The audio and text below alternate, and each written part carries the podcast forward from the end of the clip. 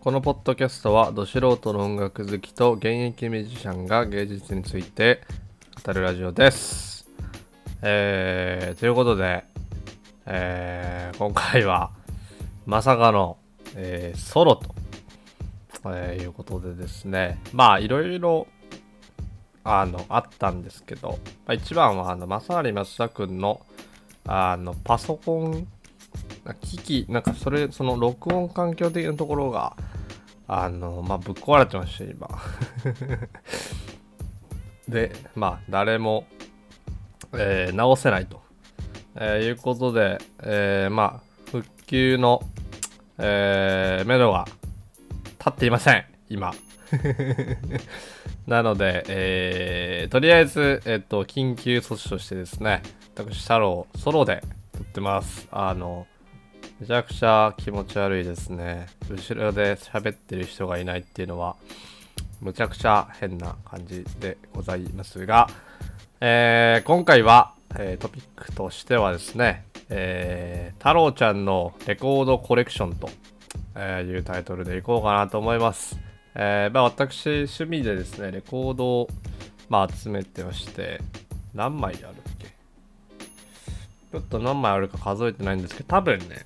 100いかないぐらいあります。で、まあ、もともと結構、あの、CD とかもいっぱい持ってたんですけど、いっぱい売っちゃってですね、残ったのがこれくらいです。あの、まあ、いろいろと、なんだろうな、買いまくってしまう癖がありまして、私。あの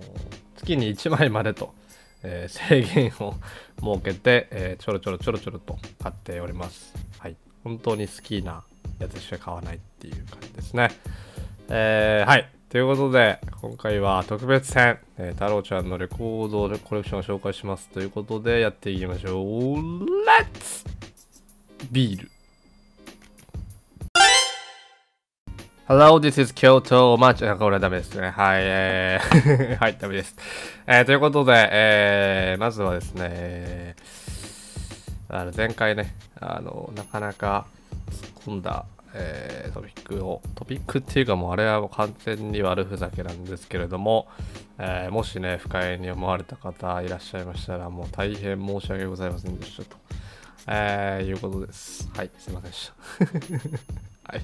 本当に反省してます。はい。悪ふざけが過ぎました。ということで、本題入りたいと思います。えーまあちょっと膨大でも言っ、膨大冒頭でも言ったんですが、えっと、レコードを紹介しようと思うんですけど、えっとですね、一応、えっと、選定したルールというか自分の中で決めたのとしてはですね、えー一番回しているであろう、えー版ですね、えっと、回数で、えーまあ、ちょっと正確には測ってないんでわからないですが、多分これめっちゃ効いてんなっていうのを、え3枚チョイスしました。えー多分これ全部僕のインスタグラムに、えークソいきったなんかインスタ映えかっこわらうんこクソみたいなアカウントでですね、え投稿しておりますので、よかったら、えーそちらを見ていただけると、まあ、この3枚以外も、えーちょろちょろ上がってます。はい。まあ、全然更新してなくて、あの、上げてないやつの方が 多かったりするんですけど、すいません。写真撮るのってめんどくさいんですよ。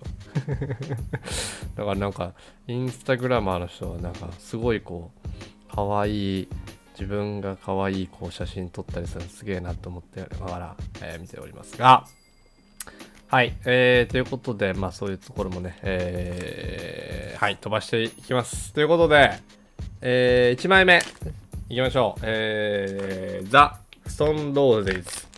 えー、ザ・ストーン・ローゼズということで、まあこれセリフタイトルですね。えー、ローゼズの1枚目です。えー、これは多分、最も回してると思いますね。えー、ローゼズは、まあ知らない人いないと思いますけど、このラジオで聞いてる人。えっと、まあ、1980年代前半くらいに、えー出てきたバンドでですね、アルバムは2枚しか出してないバンドなんですけど、まあ、イギリスだとすごく人気のバンドでですね、僕はビえっとね、イギリスに留学した理由がですね、ビートルズとプレミアリーグだったんですけど、えー、まあ、ビートルズの次か次くらいに好きなバンドでしたね。はい。で、向こうのなんかパブっていう居酒屋みたいなのがあるんですけど、そこそこその、パブでライブしてるなんかアーティストの人がカバーしてたりとか、まあその辺で音楽でかかってたりとかいうぐらい、なんかこう、イギリス人、イングランド人にとってはすごくこう、なんだろうな、親しみやすいというか、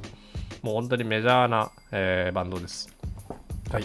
で、えー、まあ、ジャンルとしては、ブリッドポップの最初って呼ばれるんですけど、うーん、まあ、なんすかね。ブリッドポップでは僕はないと思っていて、うんまあ、ローファイ的なサウンドで、僕は結構これドリームポップとかの礎にもなったんじゃないかなって、なんかちらほら思ってたりします。まあ、自分で盤を回して思ったことですけど。はい、そんな感じかな。なんか、えっ、と、そう、で、こういうその浮遊感のあるサウンドって、めちゃくちゃレコードで化けるんですよ。っていうのはですね、ちょっと僕あんまりその音楽的な理論とかそんなにわからないんですけど、あの、レコードって、確かその電子音ってその無駄な周波数とかをブチ切って、えっ、ー、と、データに圧縮してるからああいう音が鳴っていてですね、えっ、ー、と、限りなくその、なんだろうな、周波数をすごくこう、まあ、巻き戻してって言い方ちょっと当てようかなんですが、戻して、えー、まあ、ゆっくりと、まあ、アナログでいわゆる聞く音を流すとですね、まあ、感覚的には、僕よく言うんですが、感覚的には半音上がるぐらいに、えー、なるんですよね。で、あと、ちょっとなんか、すごくゆっくり、ゆったり聞こえるし、っていうくらい、あとね、あの、音が飛んだりするんで。それもなんかね、あのアナログの体験としてはすごく楽しいんですけど ド M ですねはいで、まあ、何が言いたいかっていうとストーンローゼズのこういうこの浮遊感のある、まあ、ブリッドポップのこの原型みたいな部分の、えー、アルバムはですね、まあ、そういうジャンルはかなり、えー、レコードとマッチするのかなと思いますまあシュドリームポップ、えー、まあ、エモかエモパンクとかその辺のですね、楽曲は本当に、その、なんだろうな、そのね、シナジーというか、化けます。いわゆるレコードで。アコースティックとかもそうですね。えー、なので、まあ、ゴリゴリメタルとかは実際ね、あんまり僕は聞いてなかったりするんですけど、そんな感じです。なんで、まあ、そのでですね、なんか、イギリスの、まあ、イングランドプレミアリーグのマンチェスター・ユナイテッド、あの、これマンチェスターのバンドなんですけど、マンチェスター・ユナイテッドのなんかその、なんだ、入場曲、オールド・トラフォードの入場曲で使われてたりするぐらい有名ですね。まあ、ユナイテッドファンの方は知ってるんじゃないですかね。このラジオでユナイテッドファンがいるかどうかはちょっとわからないんですが、はい。そんな感じ、1枚目、ストンドデーズの、えー、ファースト、セルフタイトルのやつですね。でしたと。ほい。えー、続いて、続いて、続いて、Hello, welcome. あ、それダメですね。えー、ということで、続いて、えー、The Black Parade, My Chemical Romance。はい。これは、えー、僕が多分2番、2番目くらいに回してるアルバムだと思います。えー、まあ言わずと知れたマイケミのサードですね。まあ、マイケミ会は過去に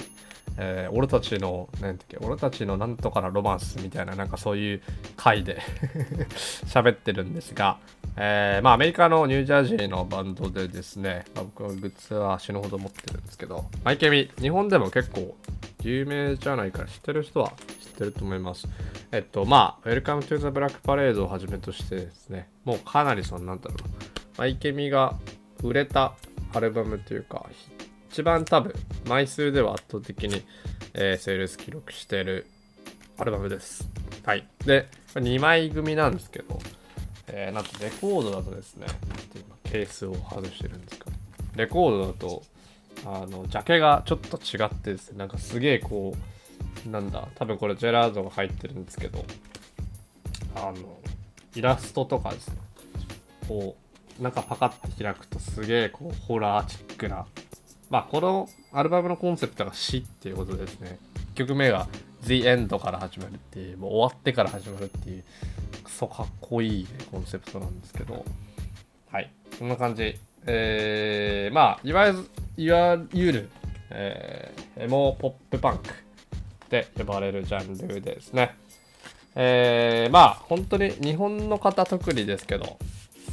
嫌いな人いないと思います。マイケミは本当におすすめです。僕はマイケミはめちゃくちゃ死ぬほど聴きましたね。多分全アルバム200回ぐらい聴いてると思いますけど。うん。すげえかっこいい。もうエモっていうからにはですねまあかなりこうエモーショナルな、えー、パンクロックでですね。まあこれ言うとなんか本人たちは ブチギレるらしいんですけど。はい、そんな感じです。えー、ちなみに僕が一番このアルバムで好きな、えー、曲は、何曲目だっけ ?10 曲目かな ?11 曲目かなんかの、えー、ディスアンチャン、ディスエンチャンテッドっていう曲が、えー、好きですね。まあ、ライブが、メキシコのライブのアルバムとかがアップルミュージックに落ちてたりするんですが、めちゃくちゃいいです。はい、もう、まあ、あのこの世の中に飲まれそうになった時とかですね、めちゃくちゃ聞きましたね。もう、はい、感動、鳥肌。聞く時、聞くたんびに鳥肌立ってるかもしれないね。はい。まあ、これも円盤で負けます。こういうエモ系は。はい。って感じ。まあもうマイキャビは多分くどいくらい喋ってるんで、えー、割愛します。ということでラストえー、people as places as people for the time being と、えー、いうことで、これはですね、えー、3番目くらいに回してるアルバムなんですけど、えっと、僕が初めてレコードを、まあ、もらったんですけど、これは。レコード T シャツをここでいただきまして、えー、まあ、なんでいただけたかっていうと、これイギリスの、えー、どこだっけあいつヘリファックスか、ヘリファックスっていうですね、まあ、ヨーセンターヨークシャーぐらいの、えー、地域があるんですけど、すごい小さな街ですね。電車もなんかほとんど30分に1本くらいしか来ないみたいなところがあるんですけど、位置的ではリーズとマンチェスターの間くらいですかね、多分。うん。はい、そんな感じのところがあるんですけど、えー、そこで結成されたですね、僕が、えー、仲良めちゃくちゃ仲がいいえー、音楽家のですね、カイ・サンプション君っていう方、まあ、カイ君がいるんですけど、カイ君が、えー、結成してるバンドの版です。えー、レコードですね。えー、まあ 彼は、あの、なんだろうな ちょっと説明が難しいんですけど、ポストロックがめちゃくちゃ好きです。まあもう本当にポストロックしか聞いてないんだろうな、こいつっていうぐらいのサウンドでですね。まあ詳しくはあの、インスタグラム、まあ、以下のね、リンクのインスタグラムまたは、えー、Apple Music チェックしていただければと、えー、思いますが、えー、ポストロックでですね、これアルバムなんですけど3曲しか入ってなくて、確か再生時間が20分くらいあります。3曲で20分なので、えー、意味わからんぐらい長いですね。はい。で、歌詞がないです。えっと、インストバンドってインストリッチメータルバンドって言ってですね、えー、まあ、リリックがないと いうことで、ギターとドラムとベースのサウンドしか入ってません。あキーボードは入ってるのかな？ちょっとわからないですが。えー、はい。で、まあ、いわゆるインディーズなんですけど、あの、僕がまあ一番最初にもらった、まあ、買ったのか、買ったレコードとして、まあ、最初は、僕の友達にね、のやつを聞こうっていうことで、えー、聞いたっていうのと、えーまあ、結構これもね、回してますっていうのもね、かっこいいんですよ、版が。あのー、ちょっと、音声だけなので、見ていただけることが難しいんですけど、あの、インスタにですね、バンドをタグ付けしてるので、そこで多分、レコードのそのデザインとか見てもらえると思うんですけど、版がですね、青いセラミックになってるんですよ。めちゃくちゃかっこいい。あの、マジかと。これマジかっこええなってずっと言っててですね。で、なんか T シャツもデザインしてもってなんかすげえイギリスのすごいこう日本チックなイラストを描くアーティストの人に T シャツも依頼してもらって、このジャケも確か書いてもらったはずなんですけど、はい、そういうバンドですね。まあ、彼は、なんだろうな、まあ、ビートルズとかももちろんすごく影響を受けてると思いますし、一番好きなマイブラとか、シューゲ系もめちゃくちゃ好き言ってますし、結構日本のバンドも聞いてますね、彼は。誰で聞いてたっけ？まあ、ノベンバーズ僕が紹介したらすごいいいねって言ってたし、あとはなんだ、ナインチとか、ナインインチネイルズとか、えー、ゴッドスプレートユーっていう、えー、まあ3曲で40分くらいのアルバムを出してるバンド、アホみたいなバンドが いるんですけど、とか、あとはまあ前紹介したトーっていう、まあ日本のポストロックバンですね、えー、とか。はめちゃくちゃ聴いてるって言ってましたし、なんなら多分トーとか僕あの、イングランド人のカイ君に教えてもらうっていう 日本のバンドをイギリス人から教わるっていうことは、えー、たまにありましたが。こんな感じ。あ、あとボリスとかエンビーとかも好きましたね。はい。ということで、まあ、その辺のバンドを出すと多分なんとなく音がこう、音がこう脳内で、はい、具体化していくのかなというふうに思いますので、えー、本当にぜひね、聞いてほしい。これはあの、友達だから紹介したっていうのももちろんあるんですが、音楽的にもめちゃくちゃ面白いことやってます。えっと、あんまりね、他にないサウンドなんですよね。このタイプのポストロックは僕あんまりその他のバンドで聞いたことがなくて、難しいですけど、ポストロックってすごいこう複雑な要素がに絡まり合ってるので、えー、まあ端的には言えないんですけど、まあ結構その、まあ複雑化しているんですけど、まあいわゆるロックンロールをしていてですね、めちゃくちゃいいです。あのー、聞いたことない人は多分大半だと思うので、多分、まさに松田くんぐらいしか聞いてないと思いますが、えー、ぜひ聞いてみてください。なんか僕あんまりロック好きじゃない時に、まあ彼のバンドを聞いて、めちゃくちゃロックにのめり込んだので、えー、まあ、そういうね、入り口みたいなところもめちゃくちゃいいですし、うん。こんな感じ、なんか これが紹介になってるかどうかわかりませんが、こういう、なんかね、ギターサウンドがすごく特徴的なバンドででも結構レコードが負けたりします。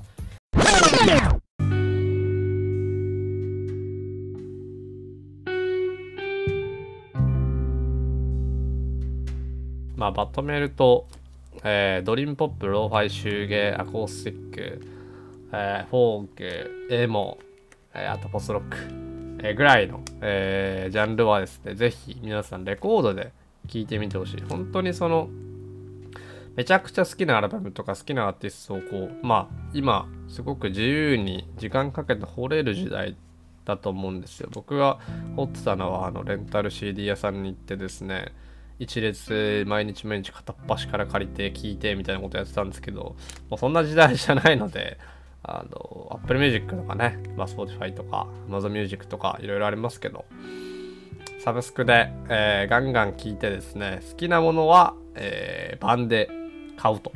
えー、いうのが僕はすごくおすすめです。なんか、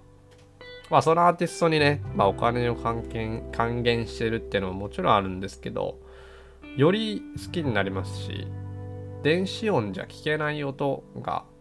やっぱ聞こえるんですよね、レコードって。こんな音入ってたんだとか。っていうのは本当に純粋に思います。なのでなんか一回聞くとね、もうなんか、一回レコードを買ってまうと、その、そのアルバムを電子音で聴きたくなくなるんですよね これはですね、結構まあ、あの、メリット、デメリットあるんですけど、うん。んな感じ。まあいろいろメンテナンスとか、えっと、まあわがまま、わがままっていうか、あの、なんだ、動かない時とかたまにあるんですけど、まあ、そういうのもね、よくって、お酒飲みながら夜とか一人で回すと、すごくいい、いい酒のあてになりますねと。えー、いうことで、えー、この辺でいいですかね。20分一人で喋ってます、今。俺これマジで才能やと思ってるんですけどね。なんかね、無限に喋れるんです自分の好きなことだと。本当に。あの、それもですね、意外となんか人に気を使ったりするので、なんか人がいなくて画面越しに喋ってると、本当に独り言って無限に話せるんですよね。なのでなんか、そういう仕事とか向いてるかもしれないですね。とわかりませんが、えー、ということで、まあ、あのー、このアルバムたちはいつも通り概要欄に Apple Music のリンクを貼っておきます。すいません、Spotify、Amazon Music 使われてる方は毎度のことながらすみませんが、Apple Music を使わせていただきますと。えー、他にも、えー、いろいろ多分20枚くらいインスタに上げてるのがあります。えー、いろいろ聞いてますんで、えっと、もしよかったらチェックしてくれたら嬉しいですと。えー、いうことで、なんか、お後が よろしいんですかね。なんか、大体その終盤になるといつもふざけるやつがいるんですけど、今回はいないので、なんか、すごい変な感じですね。寂しい感じですね。ということで、えー、アディオスと。はい。では、それでは皆さん、さよなら